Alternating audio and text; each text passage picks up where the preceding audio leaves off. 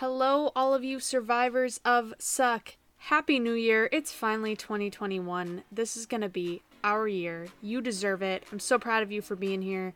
And thank you for coming back to the Surviving the Suck podcast. We have an amazing guest today, one of my honestly huge inspirations, Sarah Stevens. Absolutely cre- incredible, phenomenal human being. Just, I'm going to leave it at that. This is episode 7 with Sarah Stevens. Before we get started, I want to provide a trigger warning. This episode contains some information about different mental health problems, suicidal moments, body acceptance, all those things. So if you're struggling right now, please check in with yourself. Check in with other people if you need help. Um, but most importantly, just take care of you. That's why we're here. It's because of you. We love you. We care about you.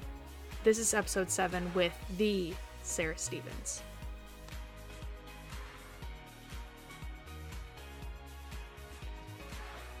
Hello to all of you surviving this suck. I hope you're all doing well, surviving the holidays. And you know what? It's okay if all you can do right now is merely survive. Um, but I hope that you hang in there because we do have an amazing guest today. We have the Sarah Stevens with us. Again, I'm emphasizing the the because this woman has been my role model for a long time, and she's sitting here laughing at me, but it's so true. I probably would not be here without her. She taught me how to survive the suck this year, and really i met her through her project um, called the beautifull project which i'm going to have her tell you a little bit about but also she helped kind of coach me through the ted process and has just been a phenomenal light and human being and i just can't say enough good things about you sarah so i'm going to let you introduce more of yourself so people get kind of a little bit more of who you are. Um, so without further ado who is sarah stevens? What is the beautifull project? And what is life your life about Hmm. Uh, first of all, I need to say everybody needs a Haley to Grieve as a hype girl because that intro, I felt like I should have music or something. That was that was amazing. Your intro um, song. Uh, yeah, I need to figure that. What is that? Walk-in music or something? Anyway, at any rate, uh, I am Sarah Stevens, the founder of the Beautifull Project. Um, I am also one of the things I say about myself is that I'm a fat-bodied believer in a big, full life. I'm a mama to three teenagers. I'm a wife to a wife. I am a woman who is just surviving a whole host of things, recovering from a whole host of things, some of which I'm sure will become relevant to our conversation, um, but all of which really taught me how to be more of me in my life. Um, I mentioned the Beautifull Project, so I'll say a little bit about what the Beautifull Project is. The Beautifull Project is a storytelling collective inviting women back to their bodies and home to themselves to create a world where every body belongs. It started as a love letter to my then 16 year old daughter. So this was a few years ago. I founded it in 2018. At the time, I was really starting to wake up to this idea that maybe my entire life didn't have to be about changing the appearance of my body. And I was uh, approaching my 40th birthday.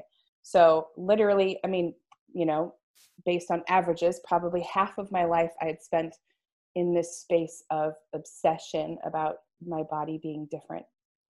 Um, I pretty much waited for every good thing to happen to me until I got that ideal body. And uh, it seems that my body was probably pitted against me the entire time, or at least that was how I saw it. So I went through a series of experiences that started to kind of wake me up to this idea that maybe life was bigger than that. I mean, just possibly. And I wasn't quite sure yet, but then I had this experience um, with a doctor that was kind of like a pivotal crossroads for me. And in that experience, the details are not necessarily relevant, but in that experience, I thought about my daughter. And I thought, how would I want her to choose in this moment? And the decision was clear. I would want her to choose herself. I'd want her to choose to understand that her wellness was about more than her weight. And I knew that if I wanted her to choose that, I was going to have to try to create a world that would tell her that, uh, mm. maybe even in my absence. I also realized that my voice alone wouldn't be enough. And so that was where I came up with this idea that the Beautifull Project would be a chorus of courage that we would have more than one voice to sing at this same message that women are here to do more than shrink. Uh, so that was 2018. Originally, I just thought I was going to have like a prettier blog, but that isn't how it turned out. I ended up uh, having three platforms for the Beautifull Project, three storytelling platforms, a blog, a podcast, and a photo gallery, because there are lots of ways for us to tell our body stories. Uh, over the last few years, we have brought together hmm, hundreds, safely hundreds of women um, to tell the stories of their bodies, to try to shift the ending, to write a new ending to this story that women carry about their bodies. Um, we are getting ready to launch, to relaunch the podcast. COVID kind of did what COVID did to lots of people and bumped us um, to a different course. I was going to say off course, but I actually don't think that's what happened. I don't think we're off course at all. I think that it just charted a new one. So 2021 is going to bring some some exciting shifts. I think I'm really intentionally gathering women who have a different story than my story. So I want, um, and in particular, I want to center the stories of Black and Brown people. I, I, I want that to be the central um, conversation that we have at the Beautifull Project in 21. So exciting things coming. It is, you asked what my life is about. Is that what the question, that third part yeah. was? Yeah. Yeah.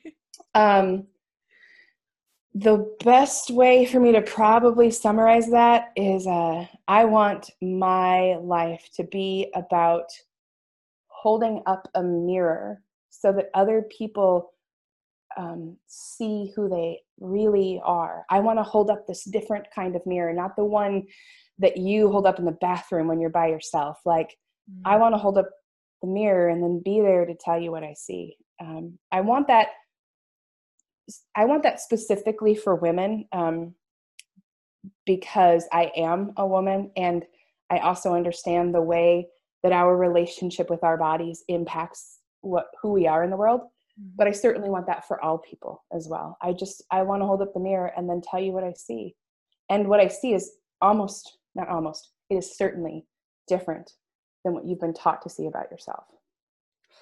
Oh my goodness. Sarah, you need to be on Oprah or something because I'm just sitting here listening to you talk. I'm like tearing up, just so beautiful. Oh my gosh, like everything that you said, that was the most.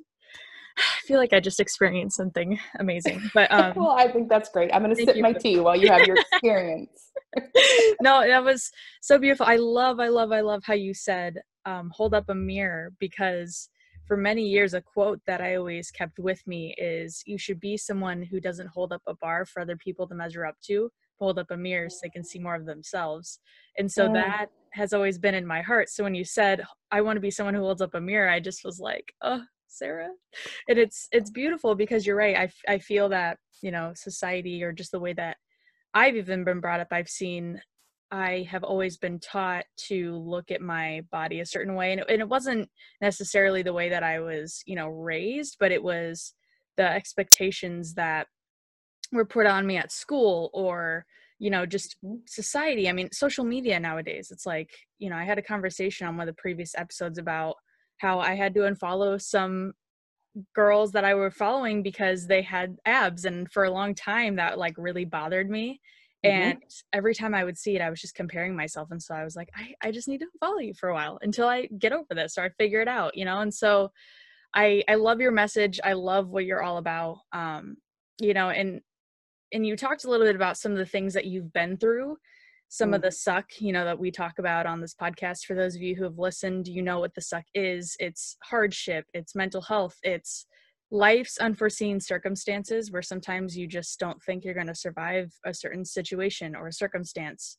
And so, Sarah, I'm really curious to know for you, what's something that you know you had to go through that was the suck for you, and how did you survive that? What was it like for you? Mm. I uh, mm, I really do believe that people with the um, that adversity carves out these this depth in us you know um, that but it's like carving out anything. It's a painful process in the carving you know and what it does though is it creates different depth. That allows us to stretch a little more and my life certainly hasn't been an exception i, I think to that rule. Probably the things that i am most proud of maybe or just the things that are most uh, true to who I am today came as a result of surviving the suck, of walking through it. Mm-hmm. Um, just for the sake of brevity, because it's one podcast and one episode, because I could honestly tell probably a lot of stories. I yeah.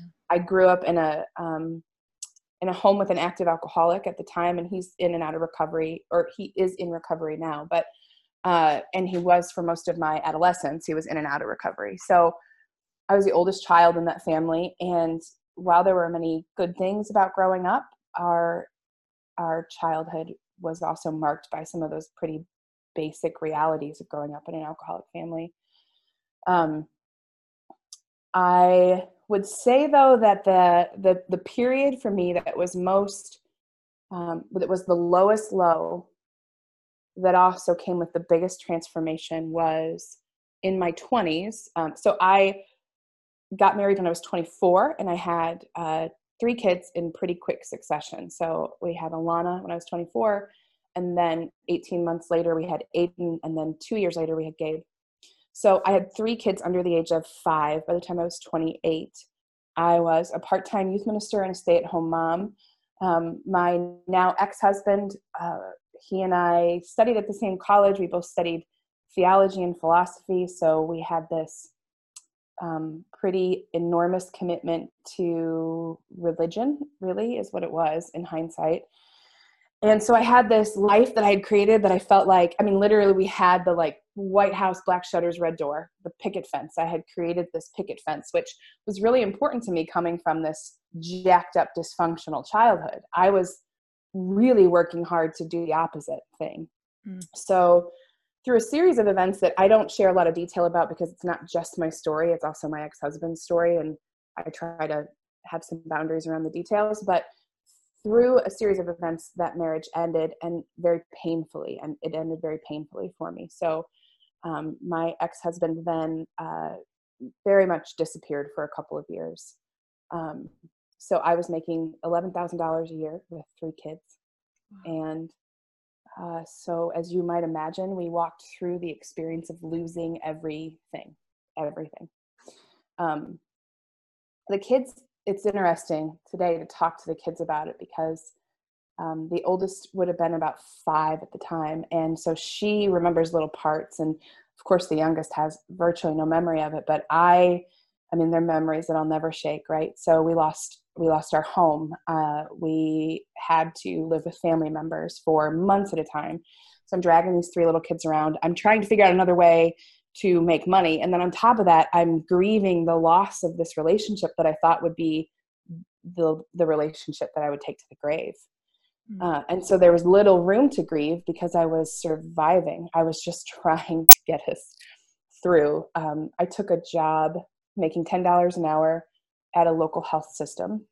I was registering patients in the ER, working second and third shift, just literally trying to feed the kids. Um, and I look back at that phase of my life and I, the darkness in that place. I think part of what helped me survive that was that I had three kids to survive for, that was operating there. But also, honestly, in some ways, I think part of what helped me too is I had gotten so like laser focused on on the basics like shelter, food, clothing. How do we get these three things? So the actual emotional weight of that didn't catch up with me until later. So um, it, it took me quite some time to feel the impact of that. So as my life kind of started to come back together, I was able to pull parts and pieces together. I got a promotion at work. We were able to get a house on our own. We're just kind of building these layers.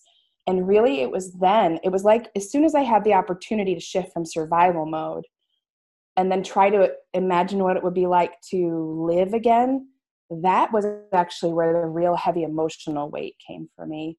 Um, and I mm, responded to that the way that probably I had grown up learning to respond I responded to that by partying a lot. Um, I really didn't want to feel any of the things that I was feeling. It was like a, it was like somebody had dammed up all those emotions for those months during survival. And then the they just all of it broke through at one time and i didn't really know i had i didn't have the skill or the resources honestly um, i was a single mom with three kids i didn't have a lot of things available to me in order to navigate that and so um, probably the darkest moment of that i remember I, there are parts of it i don't remember honestly i'd been out that night and i saw my ex-husband out that night and with a new partner and my my response at that point in my life was to just black out drink honestly. That's how i responded to those that kind of an emotion. And i not entirely sure how i got home um i know i didn't drive so yay. Yay. Uh, but i don't know exactly how i got home and Mm. that next morning actually uh, this was like my this was an awakening moment for me i woke up the next morning um, and I uh, take medicine for my thyroid. And I woke up with the thyroid medicine, the pills all around me, like like I had tried to take them or didn't. I don't know. I honestly don't remember. I have zero recollection. I just know what I woke up to, and um, and I the truth is that I didn't really want to survive. That I couldn't see. I couldn't see what survival. I, I couldn't see past um, what I lost. I just couldn't see past it. I couldn't see another kind of life for me. I had a plan, and it was a really good plan. I mean, it was like it was the plan we're all told that we're supposed to shoot for, you know. Uh, you know, husband and 2.8 kids, and we actually had a black lab as well. I mean, it was ridiculous how like idealistic the whole thing was. Um, so uh, that was the darkest place. I'd, I'd love to tell you too. The next day I woke up and I was like, I'm done drinking and let's get help. And not so much the case. I think the, I think what kicked in at that point was some survival instinct around like, wow, I'm far more, I'm in far more pain than I realize. And I have, I don't want to, I don't really want to die. I mean, I thought about who would raise these babes that are at that point raising them too was an extraordinarily heavy responsibility. I never planned to have three kids on my own. That was not the plan.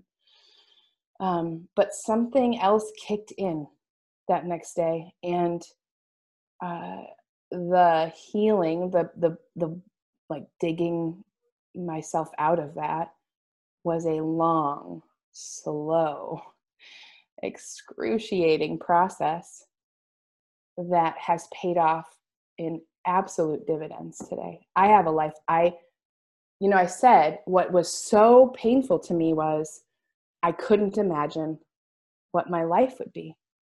And today I can say the same thing and go I could have never imagined this life. Like it's the same sentiment just switch the lens a little bit. I could have never imagined this life. It is beyond my imagination. Um, and I would have missed it. I would have missed the whole thing.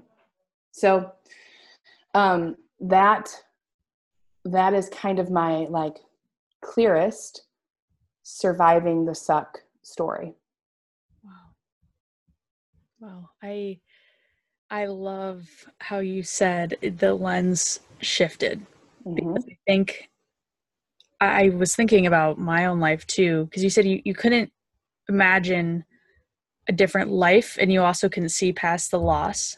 Mhm. That I think speaks so true to so many people because I feel like we all have this plan of how our life's supposed to be and then things happen or you know who knows i mean there's just things that pop up all the time and then you're forced to survive and it's i mean kudos to you for making it through those dark moments because i, I was thinking about just even me in in your shoes and i was like man i don't know if i could have done that i mean i'm Mhm. sure there were moments for you where you just wanted to be like fuck this like i'm out Oh, I said, I mean, I have these like memories of just completely coming undone. Like Mm.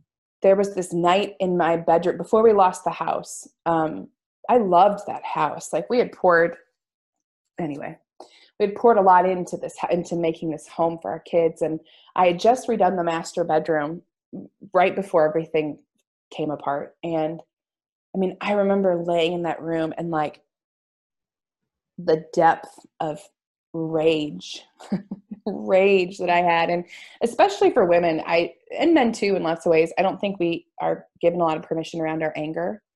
I, I think that that's actually part of what gets stopped up and turned into despair is we have we have so little coaching or modeling for how to express healthy anger. Like how, how do i how do i have a healthy expression of anger?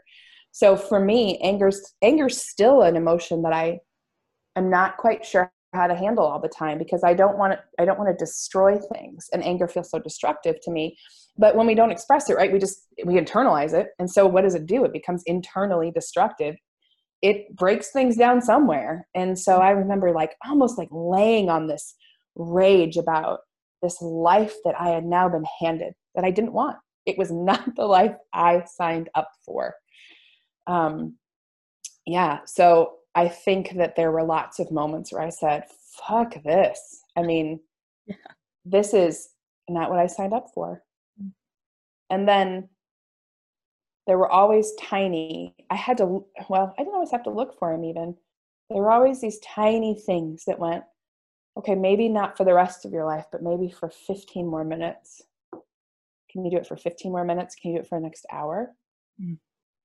and and then just over time and uh, today i didn't mention this but today I, I haven't had a drink in two and a half years and um today that's actually in lots of ways how i handle that like in moments of um, where I still am confronted with an emotional experience that feels beyond my capacity to handle it, my instinct is still to numb it, right? That's just, I want to go, I don't want to feel this.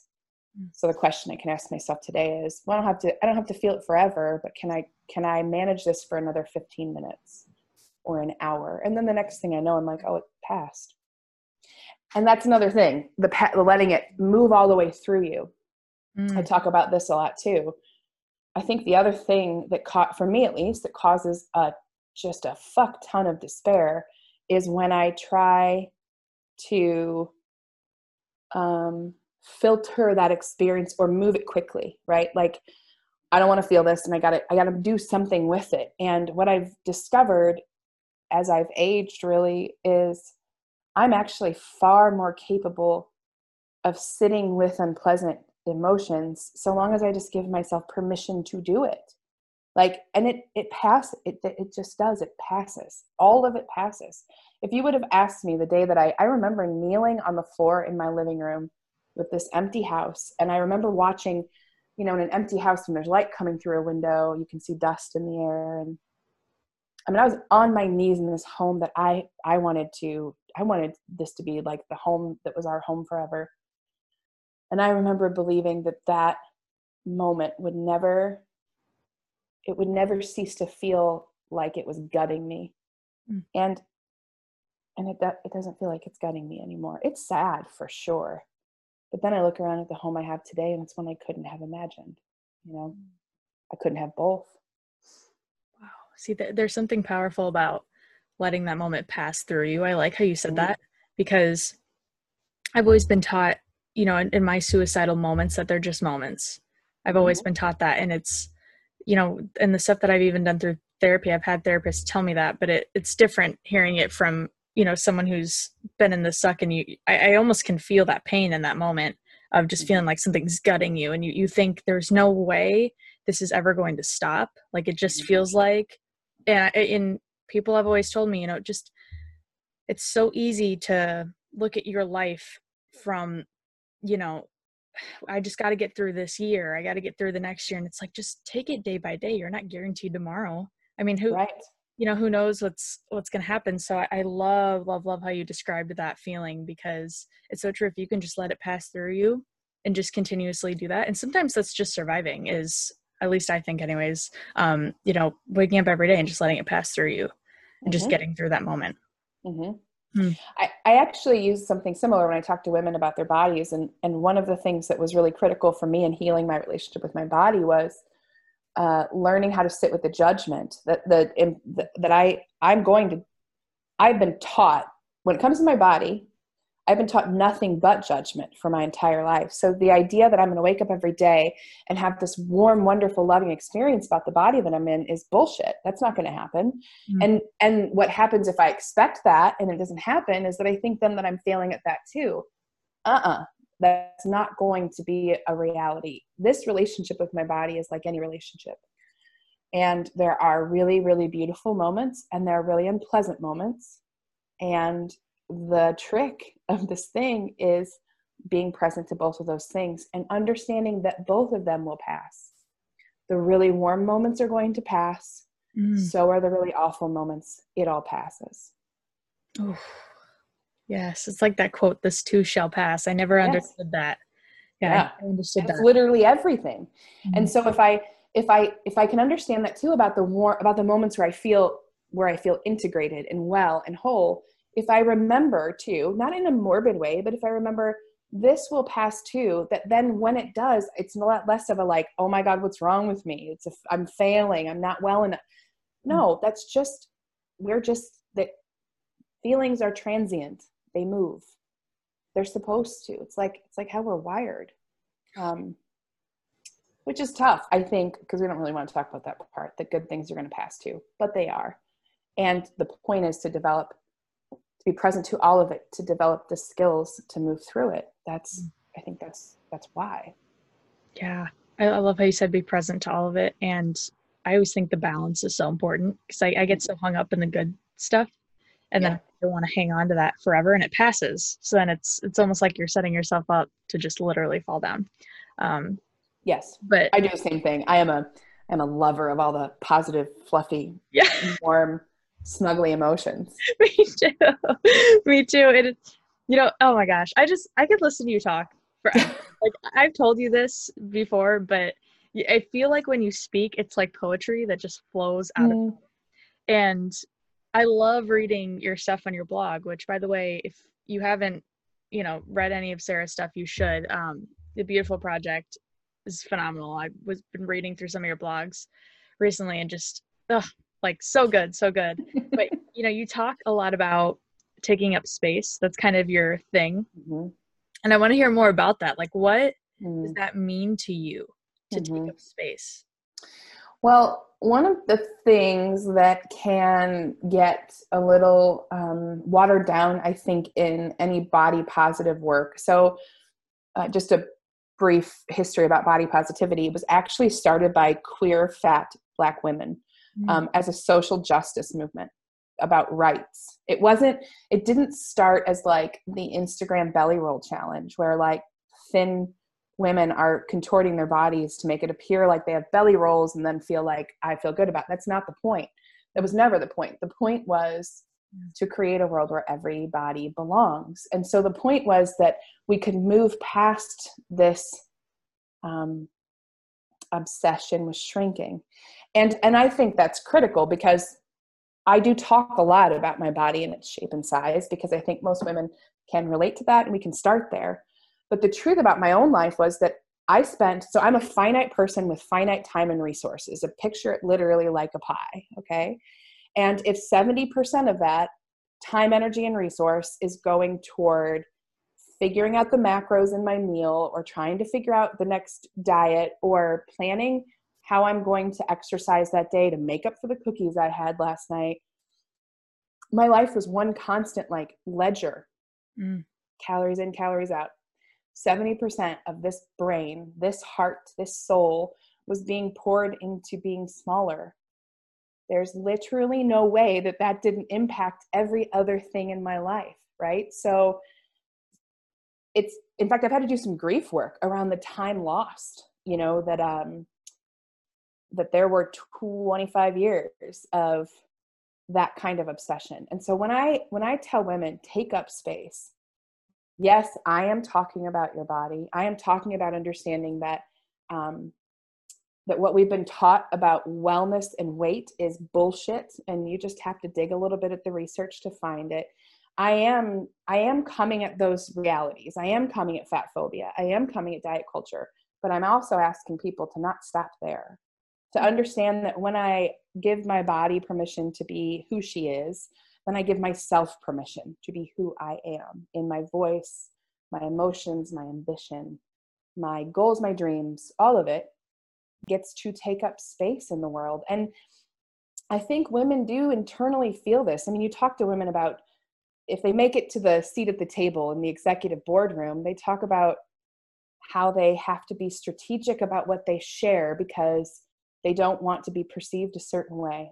Every woman I know is walking around terrified of the perception of who mm. she is and is it too much or not enough? That's always our fear. Am I too much or am I not enough? If we're all asking the same question, um, then we've been lied to and we're in the middle of a system that's lying to us. It's not possible that all of us are too much or not enough, right? So that invitation to take up space is yes about your body because I think that that's where it starts, but it's not where it ends. Uh, it ends with you being all of you in the world, whatever that means. Mm. Whew, I love that, and I, I do have to say for those of you listening, um, Sarah honestly taught me how to do that because I, I remember the first time I showed you my TED outline. Mm-hmm Mm-hmm. And you just were like, you know, it doesn't have enough you in it. And I was like, what do you mean? Like, I'm not supposed to talk about me. And you were like, no, like, use your voice even if it shakes. And that has always stuck with me because, you know, it's so easy to just, it's so easy to feel like you're always going to be too much or never enough, exactly like you said. And who gives mm-hmm. a shit? You know, who gives a shit if you're not enough or you are too much? You know, it's,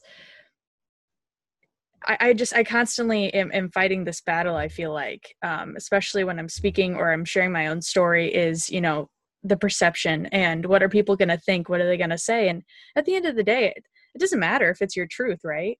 Like I, I, mm-hmm. feel like you you were the one who taught me that. So thank you. That's pretty that. cool. Yeah, I'm glad. I'm just glad you know it because it is. It's absolutely true. And I have to remind myself. I mean, just last week I shared something on Instagram and uh, in hindsight, the language that I used, I was personally pretty triggered at the time by it's a long story, but so I posted with probably a little sharper language than I usually do. And I got called out by a few women. Um, and I had to like, you know, take that in and go, well, is that so? So here's my point. I didn't go, oh my God, there are four women who are mad at me. Should I take that down? Was I too much for them? Or I didn't go, I have a, an audience of eating disorder, recover, people who are in eating disorder recovery. So am I going to be enough for them? I just, I, I, I got really intentional about taking the feedback and sitting with the uncomfortable feeling of it because it was uncomfortable and thinking, what's enough for me? Mm. What does it mean for me to be all of me in this space? And so what it meant was that the post stayed up.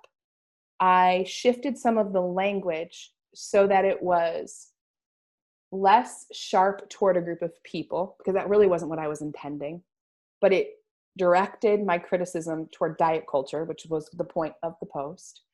Um, so it was, I mean, on some level, I, I'm, I need to be teachable, but also I'm not selling out because it makes other people uncomfortable. I'm not doing that. Um, mm.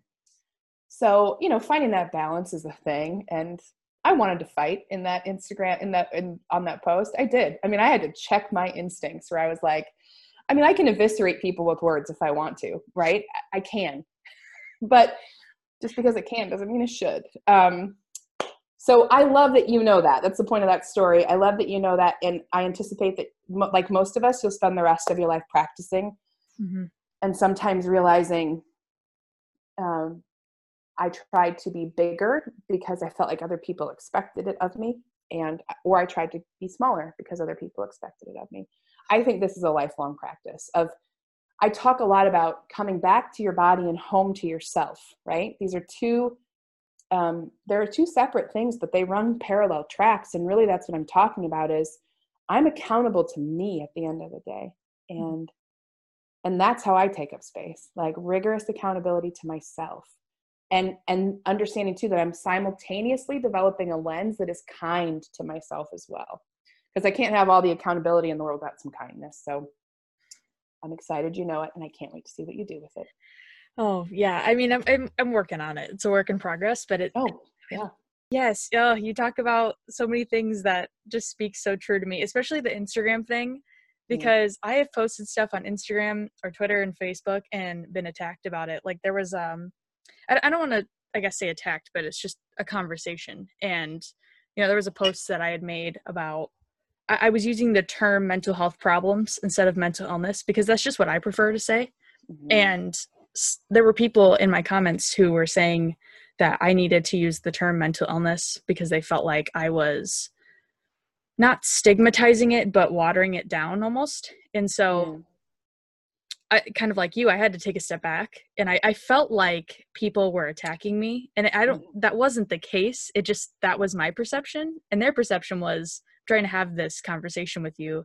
And so I had to take a step back and like really look at that. But also, like you said, recognize that you don't have to shift yourself and change yourself to please other people and i think for so long especially as women i think we're always always taught that just please everyone around you god yeah about everything literally everything yeah. it's one of the reasons i talk a lot about women learning to take up space with their own i talk a lot about um, how you take up space with your own desire or the idea that you get to ha- that that pleasure is available to you in any way shape or form that you interpret that because we are taught that it's our job our role is to be of service and i see my life as i want my life to be partially one of service but but service to myself first that's i am i need to treat myself like i you know one of the things i do often is i'll refer to my body as she um, or her i other my body because that's the that allows me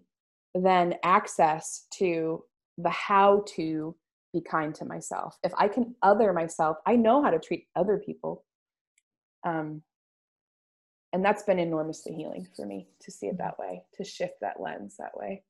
Yeah, I've someone told me years ago, and this never made sense to me until now, is if you allowed a friend of yours to talk to yourself the way that you talk to yourself, would you still be friends with that person? Uh-huh. And I think about that all the time because you know i'm a perfectionist and so i expect myself to always be perfect so i will get really really hard on myself when i slip up or i'm just not doing the way that i the things that i should be doing. And that's it's hard because it's so easy to critique yourself. But i think about if someone else was doing this to me i would not want them in my life. It's almost unbearable. Yeah yes. So. yeah i've asked myself that lots and lots of times. It's really good to have moments now where I realize that it's been a long time since I've had to ask myself that. The the infractions, sort of, you know, the things that I go, oh, that was off. I actually can when you it's just like anything, anything at all. You practice it enough, it's like working out and developing a muscle, right? You practice it enough that it becomes your instinct. So even now when I have experiences where it's so obvious to me that I've fallen back into sort of old ways of being with my body. And mostly for me now that takes the shape of um, exercising in a way that causes injury or over exercising that's still in my that's just still a part of my recovery where i have to check it. Um, and and i'll get some of the same thought patterns about like well i didn't work out today so i can or can't eat certain things all things that i've been working to really work hard on unbraiding from my life. Um, but i'll still have those moments and instead of being like, Jesus, Sarah, like you don't know this by now, which would have been the old voice. Mm-hmm. I just, it's just a softer voice now where I'm like, oh, I see it. And, and I, because I'm in this relationship with my body, my first instinct is to tell her I'm sorry. Like to go, because that's what I would do in, a, in a relationship. If I caused harm to you, I would go, oh, I'm so sorry. I see it. Mm-hmm. You know, and I'm, and I'm going to do everything in my power to not do it again and so that's how i'm building trust with my body is just again it's not per, this this is not a i didn't wake up one day and have it figured out it's still a journey but when i misstep i see it as a misstep and i just make it right and then mm. i do it again and again because that's what we do you continuously fall down pick yourself back up fall down pick yeah. yourself back up i love that love that yeah. and you know sarah as we're kind of starting to wrap things up here you know I always ask this question on every podcast because I, I love to hear the perspective from other people, but I, I feel, especially from you, I just you've just been through so much and I love to to hear about where you've been, where you are now, and where you're going. Mm. Um, and so I just want to thank you for the person that you are, a because you're a huge inspiration to me, and I know countless other women and people in the world. But you know, what would what advice do you have for someone who's maybe listening to this and they're just trying to survive the suck every day, and um, you know, they just don't really know where to go from here? What would you mm. tell that person? Um, some of it's going to be a little redundant from what we've talked about, but um, the first thing that I would say is everything passes. And if you're going to forget that, write it down, put it on sticky notes, on your bathroom mirror, um, everywhere that you look, on your computer. Everything passes, everything passes, everything passes. It's actually a mantra I use a lot when I meditate um, because I forget too, you know. Uh, so everything passes. That's probably the first thing I would say. The second thing I would say is you are not alone. However, you won't know that until you start telling your story. We live in a culture that's so freaking performative. It is it is like a constant play, you know, whether it's on social media or wherever. We are almost always asked to be in character and um, the the tough thing about that is it's really hard to know that you're loved if you're always stepping into a character you know so i don't know who your person is or if you have a person or if you can find a person but i also know there are hotlines you can call to just tell the story like tell the truth it's one of the things i've always told my my kids i i don't so much care that you lie i mean I don't care that you lie. What I what breaks my heart is the fact that you're building a version of yourself that when you go to sleep at night, you know isn't it's not the truth. And so how do you know if you're lovable if you never show that to somebody? Mm. So you aren't alone, but you won't know it until you until you tell the truth. Um, and get help, whatever help you can get. Always, always, always, always, always. I've literally, I have been in therapy for the large majority of my life. I will very likely die as a patient of a therapist. I mean, I just, and get all the help. Like, I have a therapist, I have a spiritual director um, at different times in my life. I've had a shaman who's helped me. I mean, I am not, I'm like a, like, what is it? What am I looking for? I'm like non-discrimin that non-discriminatory about the help that I get. If if there's if there's somebody who ends up in my field of life who I go, oh, I, they have something I need. I'll I mean I'll pay for it if I need to, but um, I'm going to ask for help. I'm going to ask for help every single time, and then I'm just going to get comfortable receiving it. Mm. I think that's it.